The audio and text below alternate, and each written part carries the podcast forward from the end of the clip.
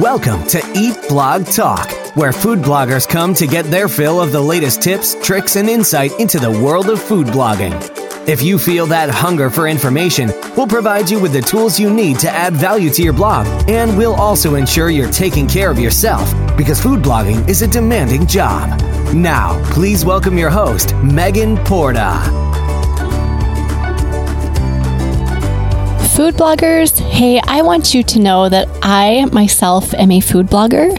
So I understand the need to find those connections and find the answers and create transformations in my business that are actually going to matter and help me grow and make more money and get more traffic and all of those good things. If you are interested in this too, the new Eat Blog Talk mastermind groups might be a great fit for you. Go to eatblogtalk.com to find the application that you can fill out for consideration. As Napoleon Hill, the author of Think and Grow Rich, says about the mastermind principle, two or more people actively engaged in the pursuit of a definite purpose with a positive mental attitude constitute an unbeatable force. Unbeatable force. I love that, and you can't argue with that. Inside the Eat Blog Talk mastermind groups, weekly Zoom calls will have the format of peer to peer learning with members taking turns being in the hot seat. Once a month, guest experts join us and they will unleash their knowledge about very specific topics relating to food blogging and being a small business owner and relating to ways that you can grow your business. We convene every week, we share our struggles, our wins, and we can shine and lift each other up and provide resources and input that will help the other members in the group to grow their businesses and grow as individuals as well. Again, go to eatblogtalk.com to fill out an application for consideration. Hey there, food bloggers. Welcome to another episode of Eat Blog Talk. Thank you so much for joining us today. I have Amanda Willens with me from amandawillens.com, and we're going to talk about organization, systems, and processes that will help you grow your business. Amanda is a professional event planner, published photographer and stylist, and recipe developer. Her site was created as a way to share inspiration for everything from major parties to intimate dinners, recipes, tablescapes, flowers, and all things pretty. She also teaches lessons on photography and editing, as well as virtual courses for cooking and baking. Wow, you have quite the array of interests and passions, Amanda. I love it. And I'm excited to talk about organization and systems and processes today because this is right up my alley. I love this topic. But first, we all want to hear your fun fact. Okay, great. Um, my fun fact is that I was a theater and choir kid growing up. Um, I think that's like a I've seen it across the board a little bit with some other food bloggers. So I just think it's a fun thing and to kind of find out who my theater buddies are. Oh, so you creative people in the theater kind of yeah. transferred your creativity to food blogging. So you see this mm-hmm. often that people have a yeah. similar background. Oh, interesting. I love that. I thought it was so funny. I'll go into stories and then see that quite a few of my food blogger friends will be posting and they're like, sorry, I'm so over the top, but I was a theater kid. And I'm like, oh my gosh, are we all in this together? That is so great. And just the creative side, I feel like a lot of food bloggers also have backgrounds in like fine arts and mm-hmm. digital arts. And so we're all kind of connected in that um, artsy way, right? Yes, yes. That's so fun. Well, organization, systems, processes. I love these words because all of them help me to just put prioritization on the right things and um, I believe that the more systems you have in place for your business and your blog, the more successful you're going to be. I feel like this is an integral part of being a successful food blogger. And it can so often become just a minor detail, right? Because we think, "Oh, I can do it without. I'm I'm doing fine, just chugging along here." But once you implement a system, you see the power of it. Do you agree, Amanda? You like there's so much power in one little system and then it can kind of take off and you can create even bigger systems. So, so true. Um, I don't know how. I think a lot of people don't realize is that like food bloggers are not just making up a recipe and like taking a pretty picture and then like posting it. There's like 82 different things that you have to be a professional at. You have to be good at doing all these things. And sometimes, you know, if you're able to, you can hire out for certain things. But for the most part, most people, especially when starting off, they're having to do so many tasks and there's so many things. And if you just have them floating around your head, they're going to get lost. Like you're not going to be able to remember every single little thing. So having some type of system and process in place that works for you is vital. I totally agree. And I think a little bit later we can maybe give some ideas about where people can start with systems. But to start out, I would love it if you just talk to us about your own business and how you schedule your own time to make sure that you stay on top of it all. Sure. So I use a system that is called time blocking. Um, I think most people know what time blocking is, they just don't know the term. So, um, in the simplest form I can think about it, is time blocking is um, let's pretend like you're back in high school and you have um, certain classes that go from one set of time to another, right? So, you have history from 8 a.m. to 10 a.m., and then you have you know a little 15 minute break to get to your english class you have english from 10:15 to 12:15 and then you have lunch so you're blocking out that time for specific tasks so for me um, that's something that really helps me to make sure that i am putting in my weekly my daily and my monthly tasks into a calendar so that i remember to actually do those things I I love time blocking. I live by it. I mean, I know that not everybody um, kind of jives with that. Yeah. Like some minds just work differently, but it's worth experimenting with, right? Yes, it is for sure worth experimenting with because you can make it work for you.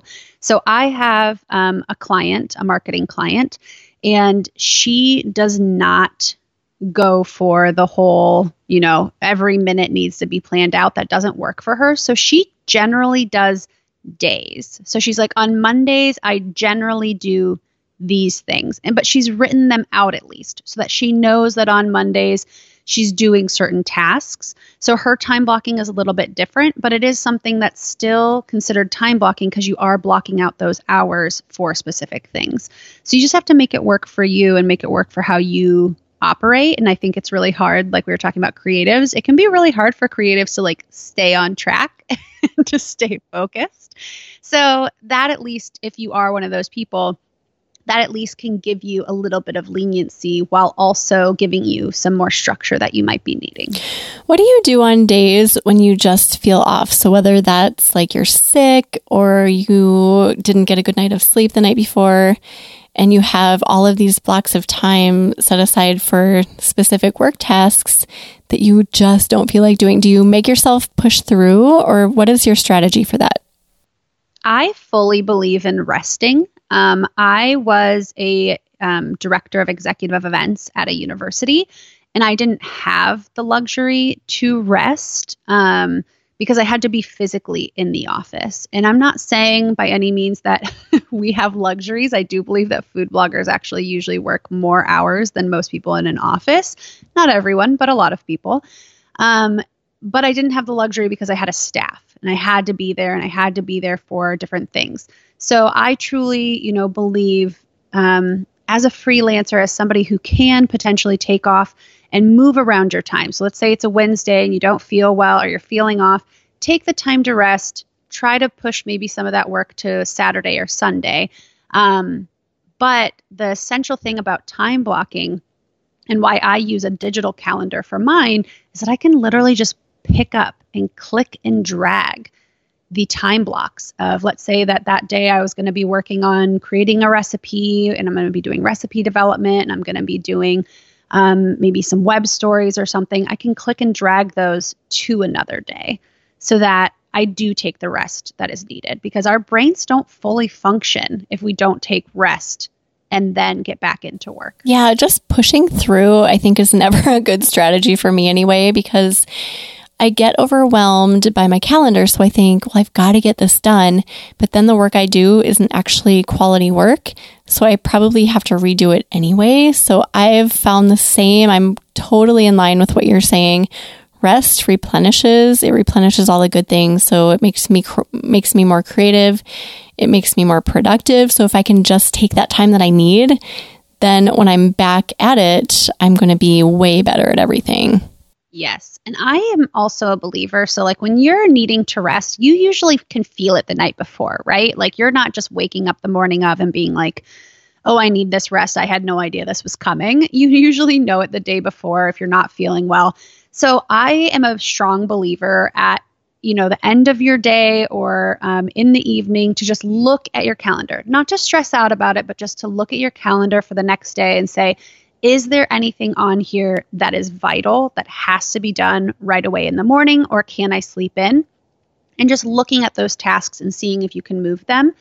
Um, but yeah making everything you know that's super important flag it whatever you need to do if it has to get done. But yeah taking that rest that allows your mind to really you know recharge and get back to especially with creatives you, you, you need that for creativity. It's like proven by science. So like you need to take the rest when you need it. I love that. I i guess i kind of discount that too like listening to your gut the day before. And i always tell people this who are looking for time management tips like always look at your calendar the night before just to get a handle on it mentally. But i never think of it in terms of like what your or like how tired you are or how you're feeling or doing like a kind of like a check-in with you know like am i going to be tired in the morning? You can kind of feel that not only like having a handle on your tasks but getting a handle on how you're feeling. So thank you for that. That was awesome. Do you have any tools that you love and use? You mentioned your digital calendar. What do you use for that? And what else do you use to kind of track everything?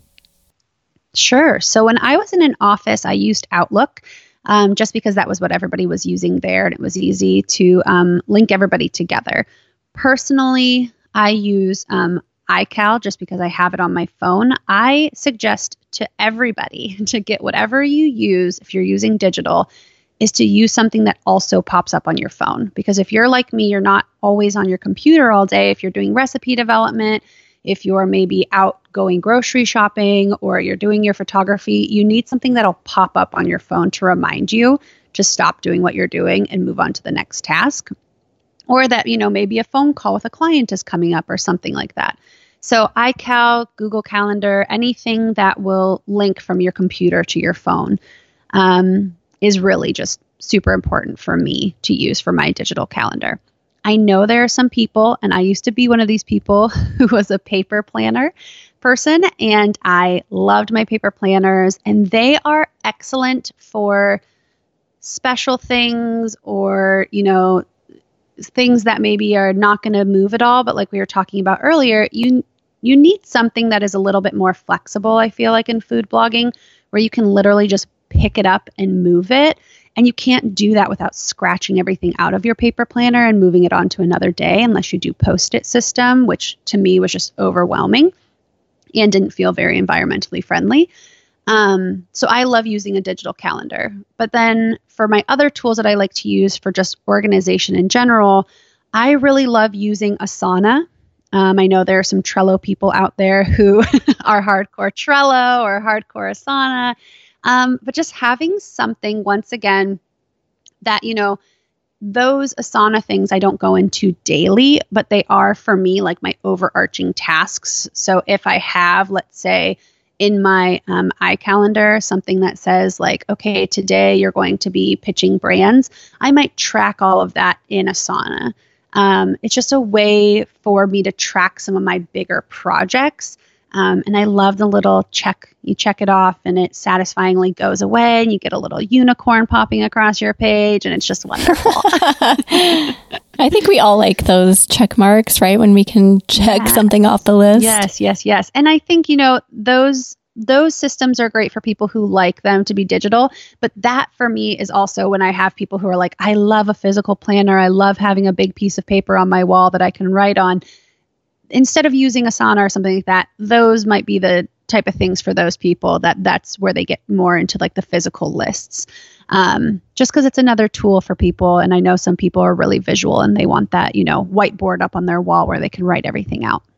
Right. And it's all about experimenting in my experience. Like you need to just dig into different platforms like Asana, you mentioned, Trello, using Google Calendar. Um, trying to think, oh, I use Airtable right now mm-hmm. currently. Mm-hmm. That's just, it just works for me. It clicks for me right now. So trying out different things until you find that system that really works. And it might take a little bit of time, but it's so worth it because when you figure it out, you're like, oh, this is it. This works well. So what do you think? Do you experiment a lot? Do you change a lot or do you stick with the same things? Yeah, so I have um, quite a few marketing clients. So I get to experiment a lot because I think every you know every client has a different preference. So um, when i'm doing either consulting or coaching um, i experiment a lot with them as well. So some of my clients um, are on trello some are on salesforce um, some you know are really deep into um, calendly. So that's another thing that's it's mostly for you know making appointments and scheduling things um, and forms um, but it's another one that you can kind of hook up to your other systems. So there's a lot of systems out there in place. It just really depends. And then I have some clients who truly, truly hate electronic everything. Um, it's just not for them, and they need to schedule everything out handwritten. I also have a client who has a um, timer system that she uses. She like bought this little block online, and it like sets off an alarm every like 15 minutes to let her know that it's time, you know, to move on to whatever. That for me is a big no. That would cause me so much panic um, and anxiety. I'm that kid who, when, during a test, looked at the clock like every minute to be like, do I have enough time to fill this entire thing out? Um, so, like for me, having a timer, not going to happen. Uh, that would just be too much pressure. Um, but yeah, I think, you know, you just have to play with things a lot. And I think, you know, every client that I've worked with and my own team that I used to have, um, everyone had a different system. And sometimes it can be hard when you're in an office because some bosses, you know, are very strict about you have to do this. The beauty of being freelance is that, like, you get to choose what works for you. It doesn't have to work for anyone else. It's just what works for you. Oh, I think that's such a good point because a lot of us have come from the corporate world, myself included, where we're used to that. We're used to being told exactly what we have to do and exactly how we have to do it.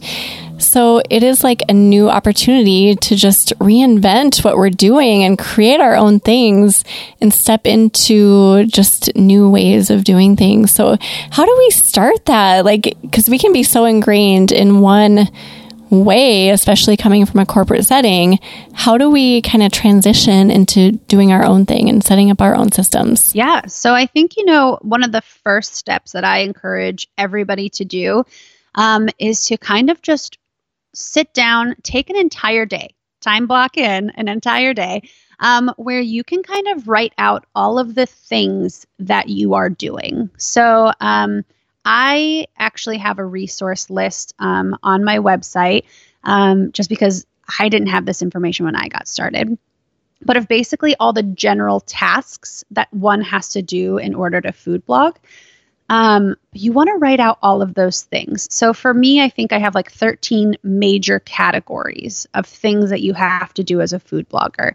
And then with each of those categories, there's like subcategories and sub subcategories. But just like writing out all of those things is just going to be such a good starting place before you start going into time blocking, before you start going into building your own strategies, practices, you know, what what are your forms of organization going to look like? You kind of need to lay out all the things that you even just do um, before you can really truly get started into anything. You need to have a full grasp of like what are all the things that you do while food blogging freelancing whatever you're which is so much right? Like it would yeah. take a couple days just to write out everything. Yeah. actually it might even take a week because a lot of our work spans a week or even more.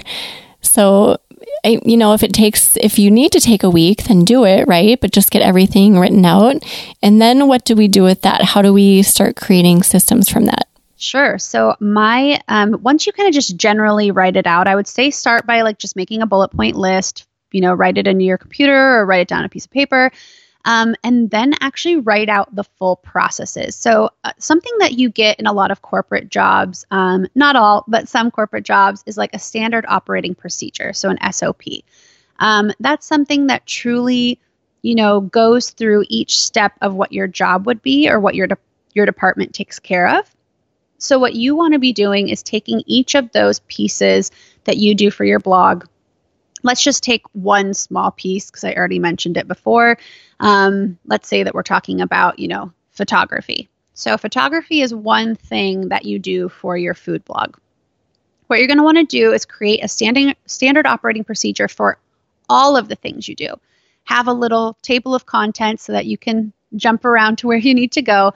But in your standard operating procedure, write down, you know, food photography. Write down how often that you're doing it. For me, myself, I do it usually weekly and I do batching. And then write in all the steps that you do. For photography, that might be a little bit different, but write in some things and really fully try to think of all the different things. For food photography, it's maybe not as specific as like doing your taxes, but doing your taxes should also be in your SOP. Um, and just kind of write those out. I think that type of stuff is definitely like we were saying before. That this whole entire standard operating procedure is probably going to take you a week or two to go through and write out. It takes a long time and don't be scared by the time of it. Just remember that like once you have all this in place, it's going to change your whole life. It's going to change how you do all of this. And once you're able to hire people to maybe help out or virtual assistant or something like that, this is something that you send to them and they know exactly how you do it and how you handle it. And this is a living document that you can update and change. But it is something that we can take from the corporate world and say, okay, this works because it really does show us what we're supposed to be doing with each of these steps. So, not only do SOPs help if you're hiring for somebody to help you on your team, but I think they can also help with kind of laying the big picture out so that you can see it in a different light. And then you can kind of look and say, oh, that doesn't need to really be done here. Maybe we can condense this. Do you agree? Like you can oh, actually yeah. start tweaking your entire system if you just have it all laid out? Oh, yeah. I think for sure when you write out an SOP, you're actually sitting down and going, what am I doing when I'm building these things? Like, what is my actual process for this? And why am I spending, you know, two hours doing that thing when I just realized when I was writing this that I could actually cut out steps five through seven. And now I'm actually going to spend half the time doing this. Um, it really just like gives you that opportunity to do that. It's also kind of fun to share certain parts of your SOP or your processes with your other food blogger friends and be like, this is how I'm doing this thing. How are you doing this thing? And sharing that with each other and realizing, wow, this person spends way less time doing this thing. I'm going to go and update my SOP. Or even listening to podcasts like this and hearing somebody and going, wow, I'm spending too much time on that thing. I'm going to go update it. And then realizing once again, oh, I'm duplicating this or I'm spending too much time on this. Um, and like I mentioned for taxes, you only do that four times a year. And so sometimes it can be hard to remember all the steps. And so it's a great way to like remember yourself. Oh, this is what I do. So you don't have to be Googling it every single time yeah. you go back to do it. Right. That's such a good point. I love your recommendation to share your SOPs with peers. I don't think about that, but it's true. Every once in a while, I will just in conversation hear a peer say, like, I don't know, I spend X amount of time writing a blog post. And in my mind, I'm like, oh my gosh, I don't spend that much time, like, not even close. Or the other way around, like, they'll spend a little amount of time doing something that I spend more time on. And I can kind of compare mentally.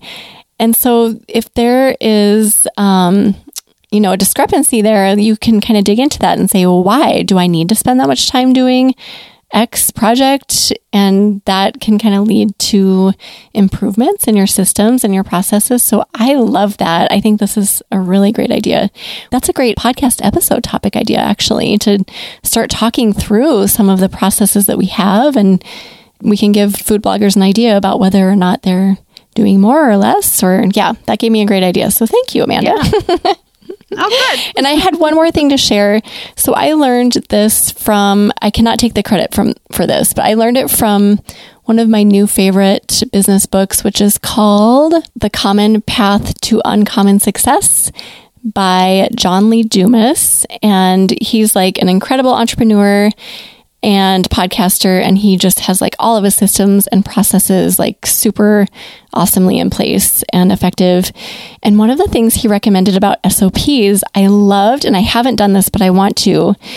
he recommended creating Loom videos for each process so that you can actually show like screenshots, you can talk through it in person, and then you just like create the video and save it into a folder. So I thought that was really slick idea.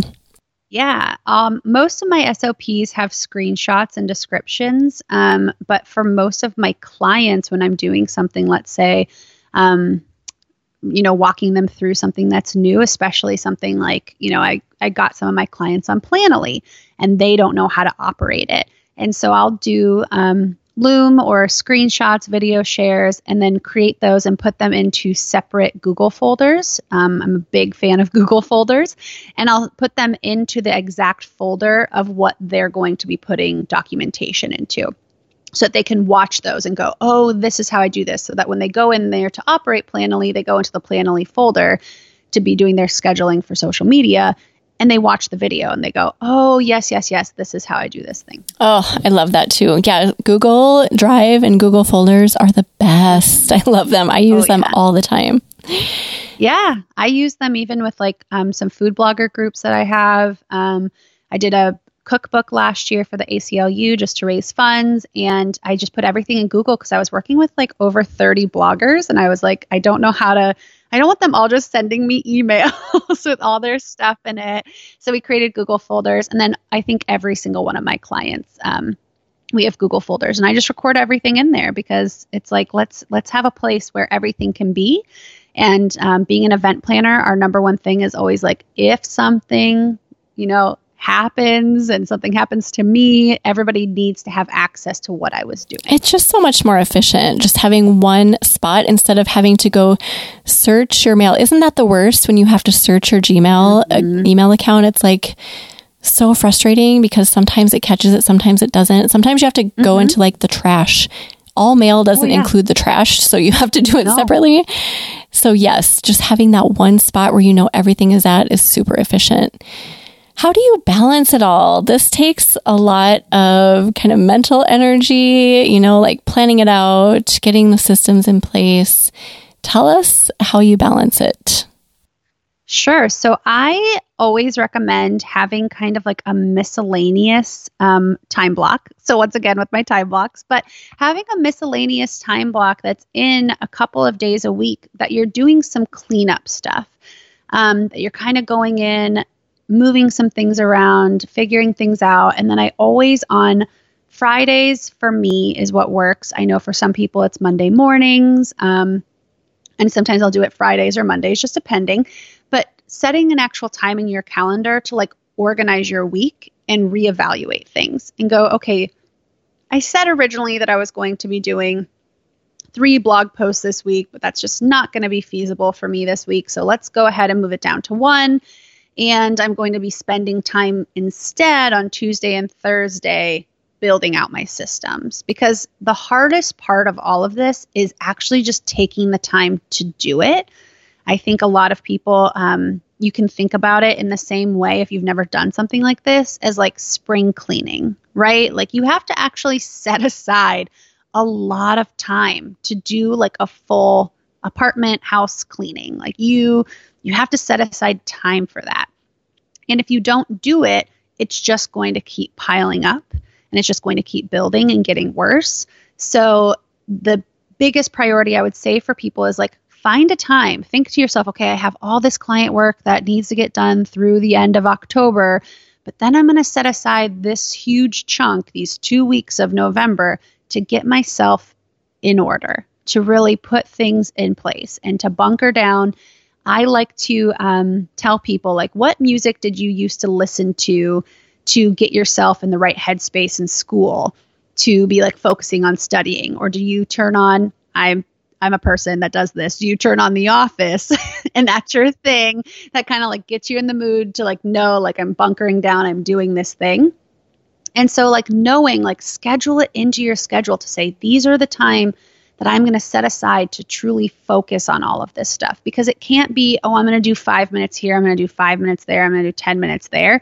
You need to set aside that time to really like put your processes in place to really, you know, get into it. And once you're into it, it's really not as hard mentally. You can't just say like, "Ooh, I'm going to try this one thing," or "Ooh, I'm just going to do my SOP for like four things and then call the rest of it quits," or "I'm just going to try this." Like you really have to get in whatever it is for you. It doesn't have to be what I do, of course. Like it can be whatever works for you.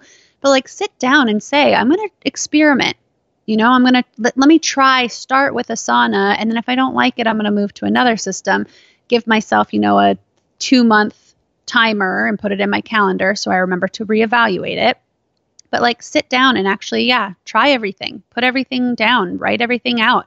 If you don't give yourself the time to actually do it, you're not going to do it.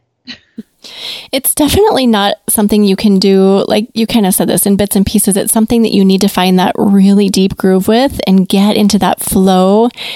And you just find this magic and you can create so much from that. But it's not like a, um, you know, dabble here and there. I'm going to write out mm-hmm. my thoughts on how to create a new system and create an SOP there. It really is something that you need to like just immerse yourself in. I feel like I feel like I get there once a quarter. What are your yeah. thoughts on that? Like how often do you get to that place where you need to sit down and really dig into this? Yeah, so I basically audit myself every quarter and basically just go through my own system and processes and go through my own work and just say like is this actually working for me? Is this not working for me?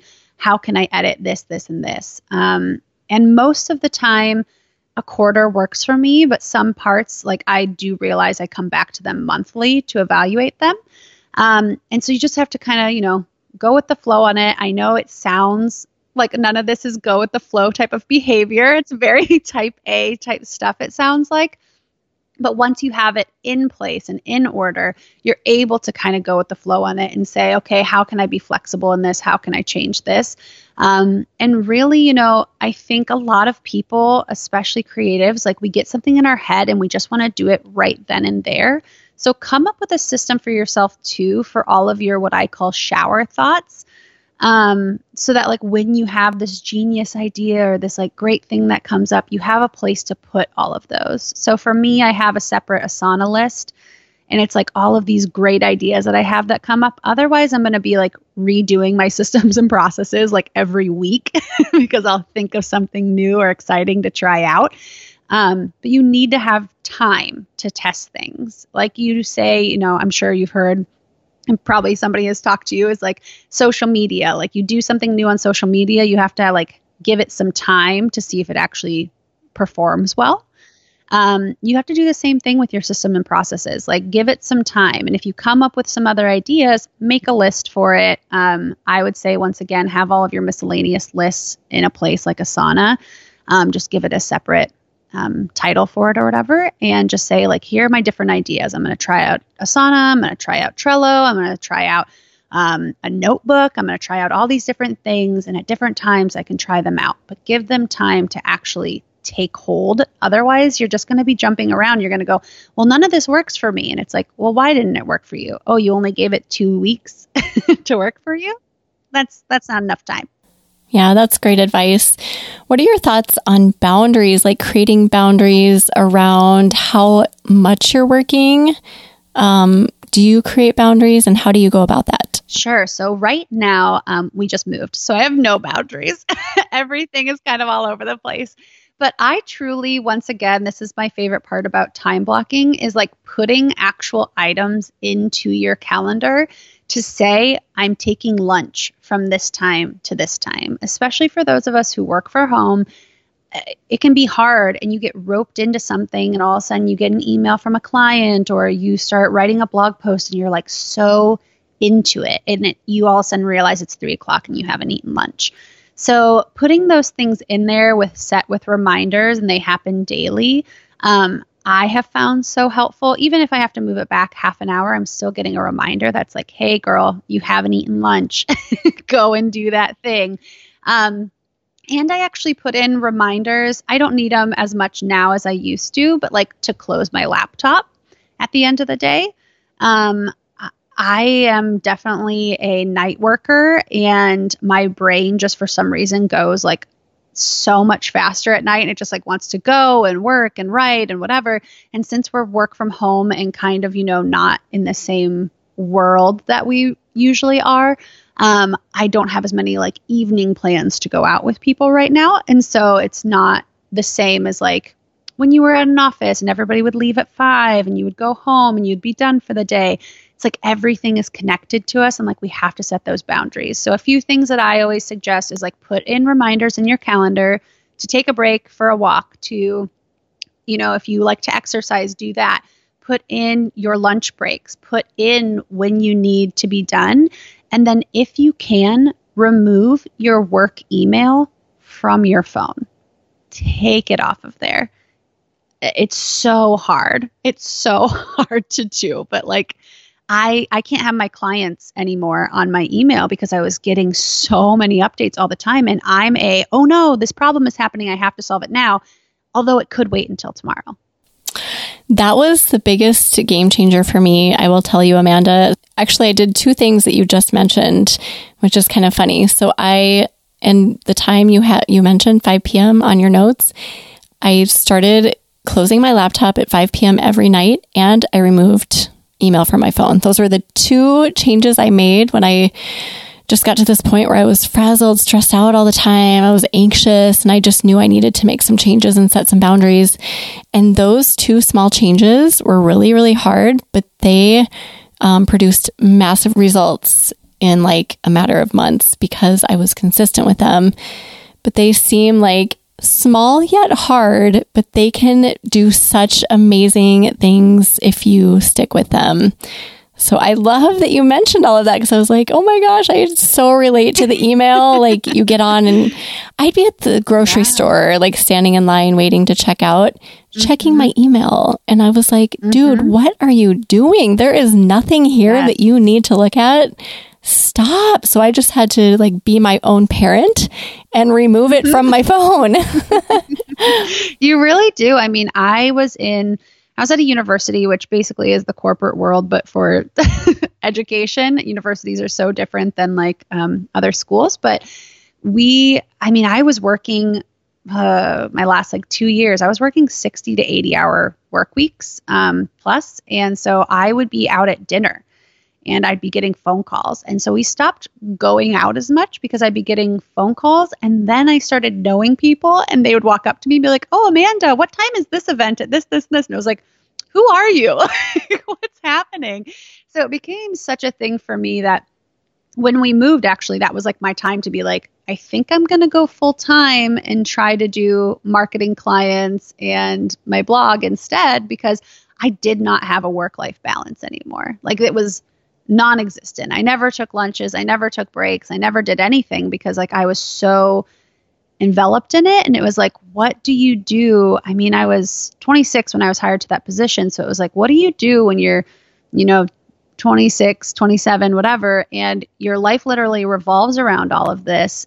And like, that's not a life anymore. Like, that's not, you know, that's just not where I wanted to be. And it's not I don't think that's like where, you know, I, I mean, obviously that society, we can't really change it as a whole, but we can like at least make our own rules up for ourselves. So just come up with that balance for whatever it is for you. If you are a night worker and you do like working in the night and you like your mornings to do your errands and clean your house and do whatever it is that you like to do in the morning, you can totally set your hours to be in the evening, but like create those boundaries for yourself so that you're not like us checking in the grocery store all your things and taking then you know I would get an email in the grocery store and the client would be like, "Can we talk in 5 minutes?" and then I'd go in the car and sit in the car with all the groceries and be on the phone with them for 2 hours and then like my ice cream has melted. Exactly, and that's totally well, unnecessary, right? Like you could have waited, not just saying to you, but like I would do the yeah. same sort of thing and I would say to myself, you could have waited till you got home and then you wouldn't have had this mental clutter in your mind. Like you could have actually been enjoying your experience at the grocery store.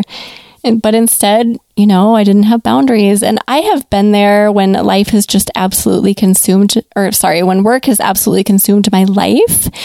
And I can say that life is so much better with boundaries and not just my work life, but my personal life. I'm happier.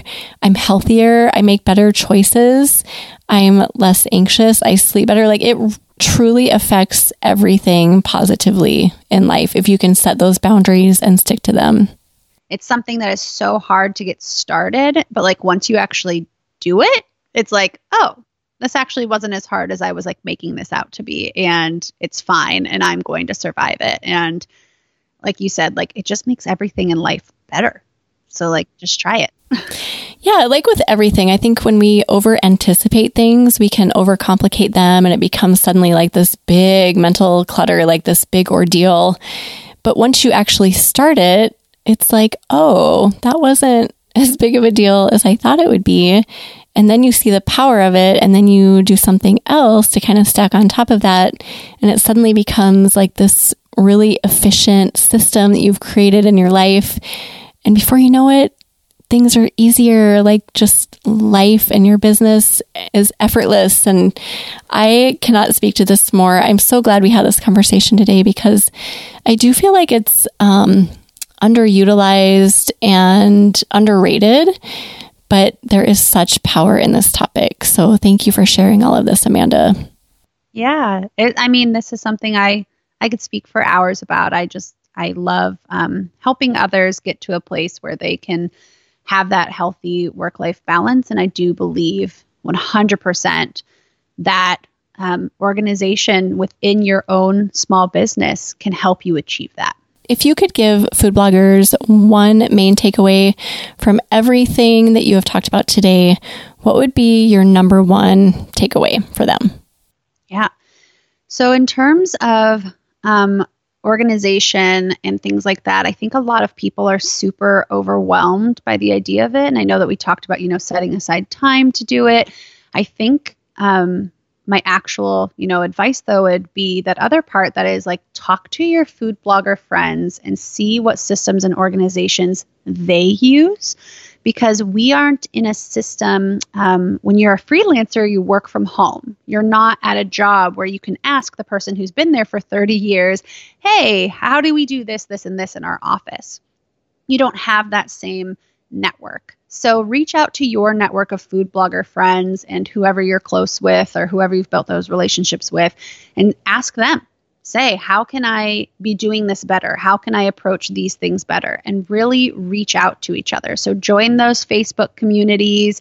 Um, slide into those DMs, um, whatever it is, and reach out to one another because building that community is going to help you with not just your systems and processes, but basically every aspect of blogging is going to get better and um, easier once you have that network built get out there and um, do that. It seems like food blogging is like a one person job, but I really truly believe in building a community around you. So, joining courses, masterminds, going to conferences.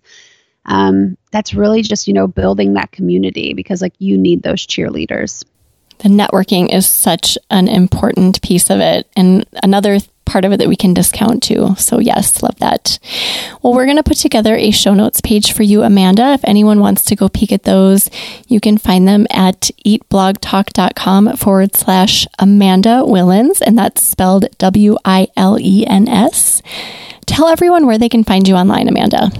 Yeah, so I have um, my website, amandawilens.com. Um, and that is my entertaining and food blogging website where you can find party ideas, lifestyle, and recipes. And I also have amandawilensphotography.com for my photography services that I do.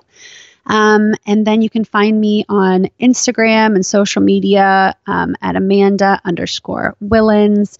Um, and basically, there's just, you know, a world of knowledge that I'm trying to put out there um, on all of these different sites as well. Awesome. Well, go check Amanda out, everyone. And thanks again for being here, Amanda. And thank you so much for listening today, food bloggers. I will see you next time.